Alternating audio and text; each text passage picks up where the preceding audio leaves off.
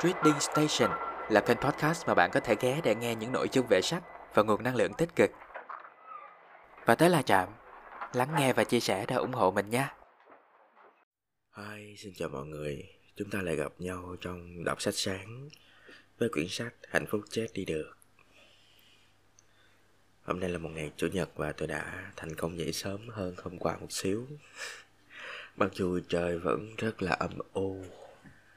Ba ngày rồi, trời không có nắng luôn. Không biết chỗ mọi người thì sao. Gần Tết rồi mà cảm giác như nó cứ âm u kiểu gì à. à hôm qua còn mưa mưa chứ. Hôm qua mình đọc tới cái phần à, tác giả đi khám đi khám bệnh à. Đi gọi là trị liệu giấc ngủ tại một cái trung tâm. Bây giờ chúng ta sẽ theo dõi kết quả sau một tuần nha. Một tuần sau, bác sĩ của tôi nhận được kết quả. Ông báo cho tôi biết tôi mắc kha khá hội chứng rối loạn liên quan đến giấc ngủ. Ngoại trừ hội chứng duy nhất mà tôi muốn sở hữu chứng apnea. Nếu bạn mắc phải, người ta sẽ cho bạn một cái mũ chụp biết bắn thẳng oxy vào trong mũi. Tôi muốn thứ đó bởi tôi khá chắc chắn rằng nó là phiên bản nhỏ xinh hơn của cái buồng oxy nơi Michael Jackson ngủ bên trong để làm quá trình lão hóa diễn ra chậm hơn. Mà phương pháp này khá hiệu quả đối với anh ta. Buồn thay, tôi không bị apnea. Nhưng tôi lại mắc một cơ số các vấn đề khác. Có vài thứ bất ổn ngay cả khi tôi không có ý thức. Rối loạn vận động tay chân định kỳ, PLMD, trong lúc ngủ. Cũng giống như hội chứng chân không yên. Nhưng PLMD chỉ xảy ra sau khi bạn đã mất ý thức. Tôi ổn với chuyện đó, mặc dù như như thế nghĩa là đôi khi chân đang quốc bộ mà không có tôi. Thành thật mà nói, đây là cách duy nhất khiến tôi phải đi bộ. Nó giống kiểu mộng du hả? Hồi còn nhỏ, chúng tôi nuôi một con chó, gặp vấn đề tương tự. Tôi nghĩ vậy. Bởi chân nó cứ luôn làm hành động chạy đi trong lúc nó nằm nghiêng sang một bên. Chúng tôi thường ngắm đôi chân chật chật của nó và nói Ui, nó đang đuổi theo lũ thỏ trong mơ kìa. Đây hẳn là hội chứng rối loạn giấc ngủ đáng yêu nhất mọi thời đại. Ngoài việc, ngoại trừ việc, theo lời của Victor, phiên bản của tôi không có nhiều hành động chạy chạy kiểu đáng yêu như kia đâu. Mà giống như đang trong vùng ảnh hưởng của một lời phụ phép hơn. Rằng hãy cứ chật đùng đùng lên và quằn quại như vậy đi. Ngáy Họ không thấy tôi ngừng thở trong buổi nghiên cứu về giấc ngủ. Nhưng tôi thường tỉnh trong tình trạng ngưng thở và ngáy to như sấm. Mặc dù có lẽ việc tò bóp mũi tôi để tôi khỏi ngáy. Tôi thật sự đã ngáy rất nhiều. Vì thế bác sĩ kê cho tôi mấy cái kẹp đặt trong lỗ mũi để dễ thở hơn. Nhưng cũng bởi vì mấy cái kẹp đó mà bây giờ tôi hít thở khó khăn. Tôi mới thử cái đó đúng một lần. Nhưng như vậy cũng đã đủ để nhận ra phương pháp chữa cháy, à, phương pháp chữa ngáy thực sự ở đây là chậm rãi làm ngạt thở. Mà phải thừa nhận rằng đây là cái chết vô cùng yên tĩnh. Tôi cũng có dấu hiệu phản xạ dị ứng với các chốt hay nút. Cả hai lỗ mũi tôi sưng vù lên. Có vẻ như đấy là cách làm người ta ngộp thở đến chết kinh gì tinh tế hơn và hữu cơ hơn. Nhưng tôi thà ngáy còn hơn là ngạt thở. Cứ bảo tôi điên đi. Thì đúng rồi, bà bị điên thật mà. Một câu nói kiểu châm biếm. Động kinh như thể bạn mắc phải hội chứng rối loạn coi chật hiếm thấy và không có liệu pháp thực tế nào có thể chữa khỏi. Tôi hỏi bác sĩ, vậy ông muốn đề cập đến điều gì khi nói với tôi về chuyện này? Chỉ cần để mắt thấy nó, ông ấy trả lời. Tôi không biết mình phải để mắt đến nó bằng cách nào, trong khi nó chỉ xảy ra lúc tôi mất ý thức. Ngay cả việc ông bác sĩ có mỉa mai tôi hay không, tôi còn chẳng phân định rõ được nữa là. Sự xâm nhập của sóng alpha Khi ngủ, sóng não của bạn sở hữu phải là sóng delta. Nhưng rõ ràng não tôi liên tục bị sóng alpha gây nhiễu. Vì thế trong đầu tôi ngập tràn các hoạt động trí não như khi đang thức. Thế là tôi ngủ trong khi vẫn thức. Tôi nghi ngờ não tôi không thông đồng làm vậy, làm bậy với hai chân.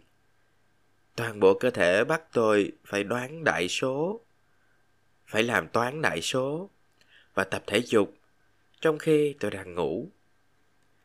Và giờ đây, khi nghĩ về điều đó, sự xâm nhập của sóng alpha tất thảy đều liên quan đến một phần của tôi khi đang ngủ và phần còn lại của tôi khi đang thức. Giống như hai cánh tay tôi sáng nay. Bam! Như thể não tôi vừa làm rơi mic ở chỗ đó. cái sóng alpha này mọi người hay kiểu hay lên youtube xong rồi search âm nhạc sóng alpha để uh, kiểu uh, cải thiện trí nhớ rồi học bài nhanh hơn. Vậy không biết liệu nghe cái đó nhiều có ảnh hưởng tới giấc ngủ không ta? Kiểu nghe sóng alpha để tập trung khi học bài hình như có một dạo tôi cũng hay nghe xong rồi tôi còn ngủ luôn trong cái tiếng sóng alpha đó.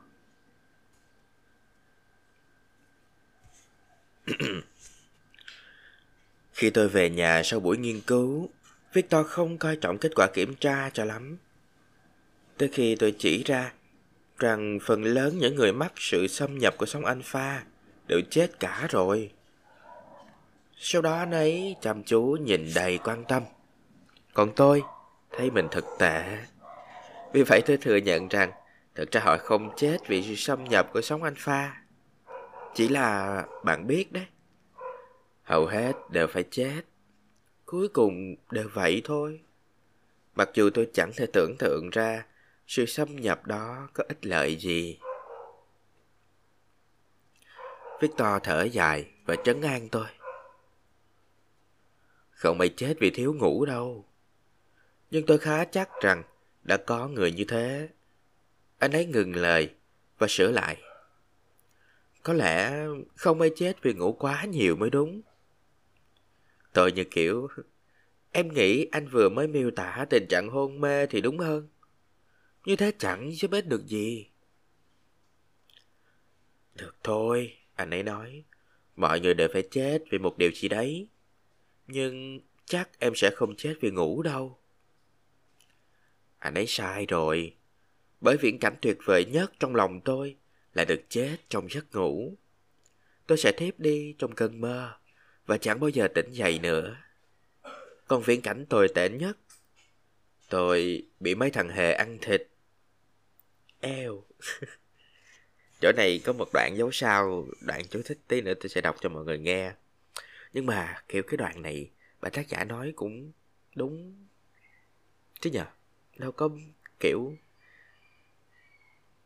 không hợp lý đâu vì cái chết yên bình nhất là đúng là khi chúng ta đang ngủ.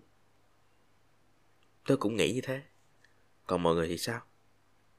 Nếu như được lựa chọn một lý do, một hoàn cảnh vào thời khắc cuối cùng, thì có lẽ là trong lúc ngủ là êm ái và dễ chịu nhất. Có thể là mình chết ngay trong một cái giấc mơ luôn.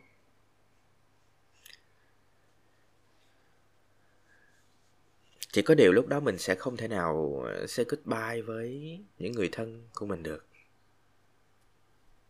Ừ, đó cũng là một uh, khuyết điểm mà cũng có thể là một ưu điểm. Vì uh, mình không không cần phải uh, gọi là quá thương tâm cho chính mình. ok, cái đoạn chú thích của cái câu ờ, mấy thằng hề ăn thịt nha. Nhưng có lẽ trước khi chết, tôi đã chẳng còn ý thức nữa rồi. Thực tế, khá nhiều người trải qua giai đoạn cuối cùng của cái chết khi đã mất tỉnh táo. Mặc dù không bao giờ còn phải chịu đựng chứng mất ngủ nữa là một chuyện có vẻ khá hay ho. Và nó nói lên một điều gì đó về tôi rằng tôi có đôi chút ghen tị với những người có thể ngủ một giấc dài ngon lành không phải bây giờ tôi đã sẵn sàng để chết chỉ là tôi thấy vui khi biết rằng sau cùng tôi sẽ ngủ được một giấc say sưa một chú thích về Rory. Rory là con uh, gấu mèo mà ở trên bìa sách cũng có in đó. Con gấu mèo nhồi bông. Thật sự có hai Rory. Rory và người đóng thế của cậu chàng mang tên Rory. À, mang tên Rory 2. Lần đầu tiên nhìn thấy Rory trên Internet, tôi đã phải lòng cậu chàng. Tôi bảo với Jen, Jeremy, người nhồi thú bông, rằng tôi muốn có cậu chàng để giải thích cách Rory thể hiện nụ cười hạnh phúc đến tột cùng, hoàn hảo như thế nào. Và Jeremy đồng ý. À, dạo gần đây tôi rước lướt TikTok. Thấy hay có mấy cái video clip người ta cho con gấu mèo ăn á kiểu nó đứng lên bằng hai chân xong rồi ăn trái cây cái mặt cười cười cũng dễ thương có khi nào bà tác giả cũng đã coi những cái đoạn clip này xong rồi nảy ra ý tưởng muốn nhồi bông một con gấu mèo đã chết không cũng có thể lắm chứ buồn thay, trong lúc tôi phải lòng tấm hình của cậu chàng, và thật sự đã trả tiền để có cậu chàng, Rory lại chính chắn đến một vụ tai nạn tàu lượn siêu tốc ở Las Vegas. Chuyện thật như bịa ấy nhỉ? Nhưng tôi đảm bảo không hề chém gió. Những hộ vệ tạm thời của Rory đã mang theo cậu chàng cũng trải qua một kỳ nghỉ cuối tuần ăn chơi trác tán ở Vegas. Và cậu chàng bị gãy vài cái chân. Cậu chàng cũng bỏ lại đó toàn bộ ngón chân của mình. Thật là một minh chứng cho câu ngạn ngữ cũ. Chuyện xảy ra ở Vegas sẽ ở lại Vegas. Jeremy đã rất giận nhưng vẫn báo tin cho tôi với giọng điệu dịu dàng. Anh ấy còn thề sẽ làm cho tôi một con Rory khác, tốt hơn, khỏe mạnh hơn. Có dây ở bên trong để tạo dáng đa dạng hơn hiệu quả hơn trong việc cưỡi mèo bằng cái xác gấu mèo mà anh ấy vẫn cất trong tủ đông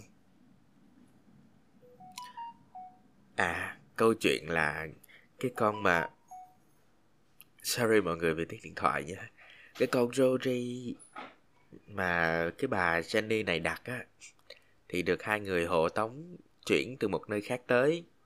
Và cái hai người shipper này lại ờ, dọc đường ăn chơi chát tán xong rồi làm hư cái con gấu mèo gốc. À. gương mặt của Rory đầu tiên trông như thế nào? Tôi hỏi chồng vẫn có vẻ hạnh phúc lắm anh ấy thừa nhận nhưng các bộ phận còn lại lộn xộn hết cả lên tôi cân nhắc một lúc rồi quyết định rằng một Rory tàn tạ và rách nát, nhưng vẫn vui sướng đến ngây ngất. Thể hiện khá chính xác tư tưởng chủ đạo của tột cùng cảm xúc hạnh phúc. Rốt cuộc, phần thú vị nhất trong chúng ta cứ không ngừng bị hủy hoại, được hàn gắn rồi lại vỡ tan một lần nữa. Tôi sẽ lấy nó. Tôi nói, tôi sẽ lấy cả hai. Đó là cách mà tôi có thể sở hữu hai con gấu mèo đang hạnh phúc tột cùng. Tôi yêu sự hoàn hảo linh hoạt của Rory 2. Tuy nó to lớn hơn một chút. Nhưng ta không thể kén cá chọn canh khi ta chỉ có thể lựa chọn một con gấu mèo bị xe cán phải. À, khi ta có chỉ có thể lựa chọn những con gấu mèo bị xe cán phải. Tức là những con gấu, gấu mèo chết bị nhồi bông này thường là những con thú kiểu đi qua đường xong rồi bị xe cán chết á. Nhưng Rory có thể khiến tôi cười mỗi lần tôi ngắm nhìn cậu chàng.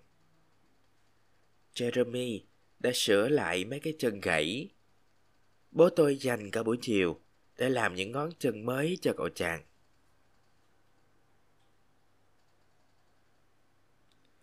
Rory trông vẫn hơi rời rạc, một tẹo, nhưng theo chiều hướng tốt. Và hiện giờ, tôi đang tính kiếm cho cậu chàng một đôi móng vuốt Wolverine, kích cỡ trẻ sơ sinh bằng hợp kim adamantium. Nhưng ngay cả khi không có móng vuốt, cậu chàng trông vẫn rất đáng yêu. Cái hợp kim adamantium này, uh, nó trong phim uh, X-Men đó mọi người, của Marvel á cũng là chất liệu trong phim của móng vuốt nhân tạo mà Wolverine người sói sở hữu á gọi là một trong những hợp kim uh, cứng nhất và hiếm nhất sánh ngang với uh, cái gì cái gì à, tạo nên à, cái khiên của Captain America ta? Không nhớ nữa cái gì premium gì á. Tôi không nhớ nữa, chết rồi. Fan nửa mùa rồi. Ai biết thì comment cho tôi ở dưới nha. Nhưng ngay cả khi không có mong vuốt cậu chàng trông vẫn rất đáng yêu.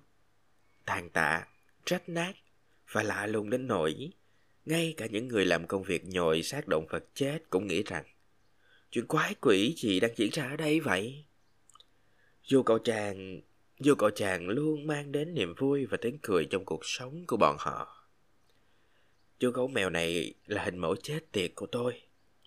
Cậu chàng mãi là thần hộ mệnh tốt nhất và tệ nhất của tôi. Và tôi muốn giống như cậu chàng khi tôi trưởng thành. Tức là hạnh phúc đó, hạnh phúc một cách thuộc cùng. Tôi thích cái đoạn này ghé, là tôi đọc lại mọi người nghe nha. Tôi cân nhắc một lúc rồi quyết định rằng một Rory tàn tạ và rách nát, nhưng vẫn vui sướng đến ngây ngất, thể hiện khá chính xác tư tưởng chủ đạo tột cùng của hạnh phúc. Rốt cuộc, phần thú vị nhất trong chúng ta cứ không ngừng bị hủy hoại, được hàn gắn, rồi lại vỡ tan tành một lần nữa.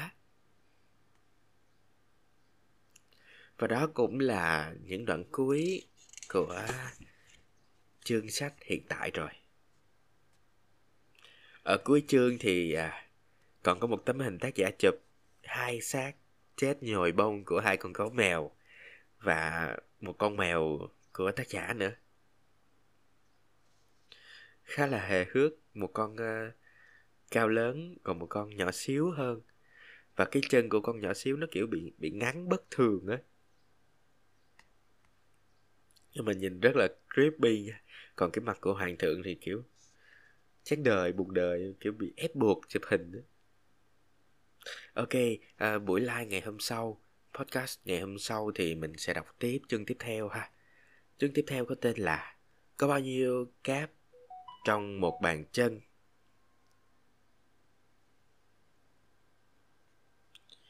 ok, cảm ơn mọi người đã ghé chạm và lắng nghe chạm đọc sách vào ờ, buổi sáng sớm như thế này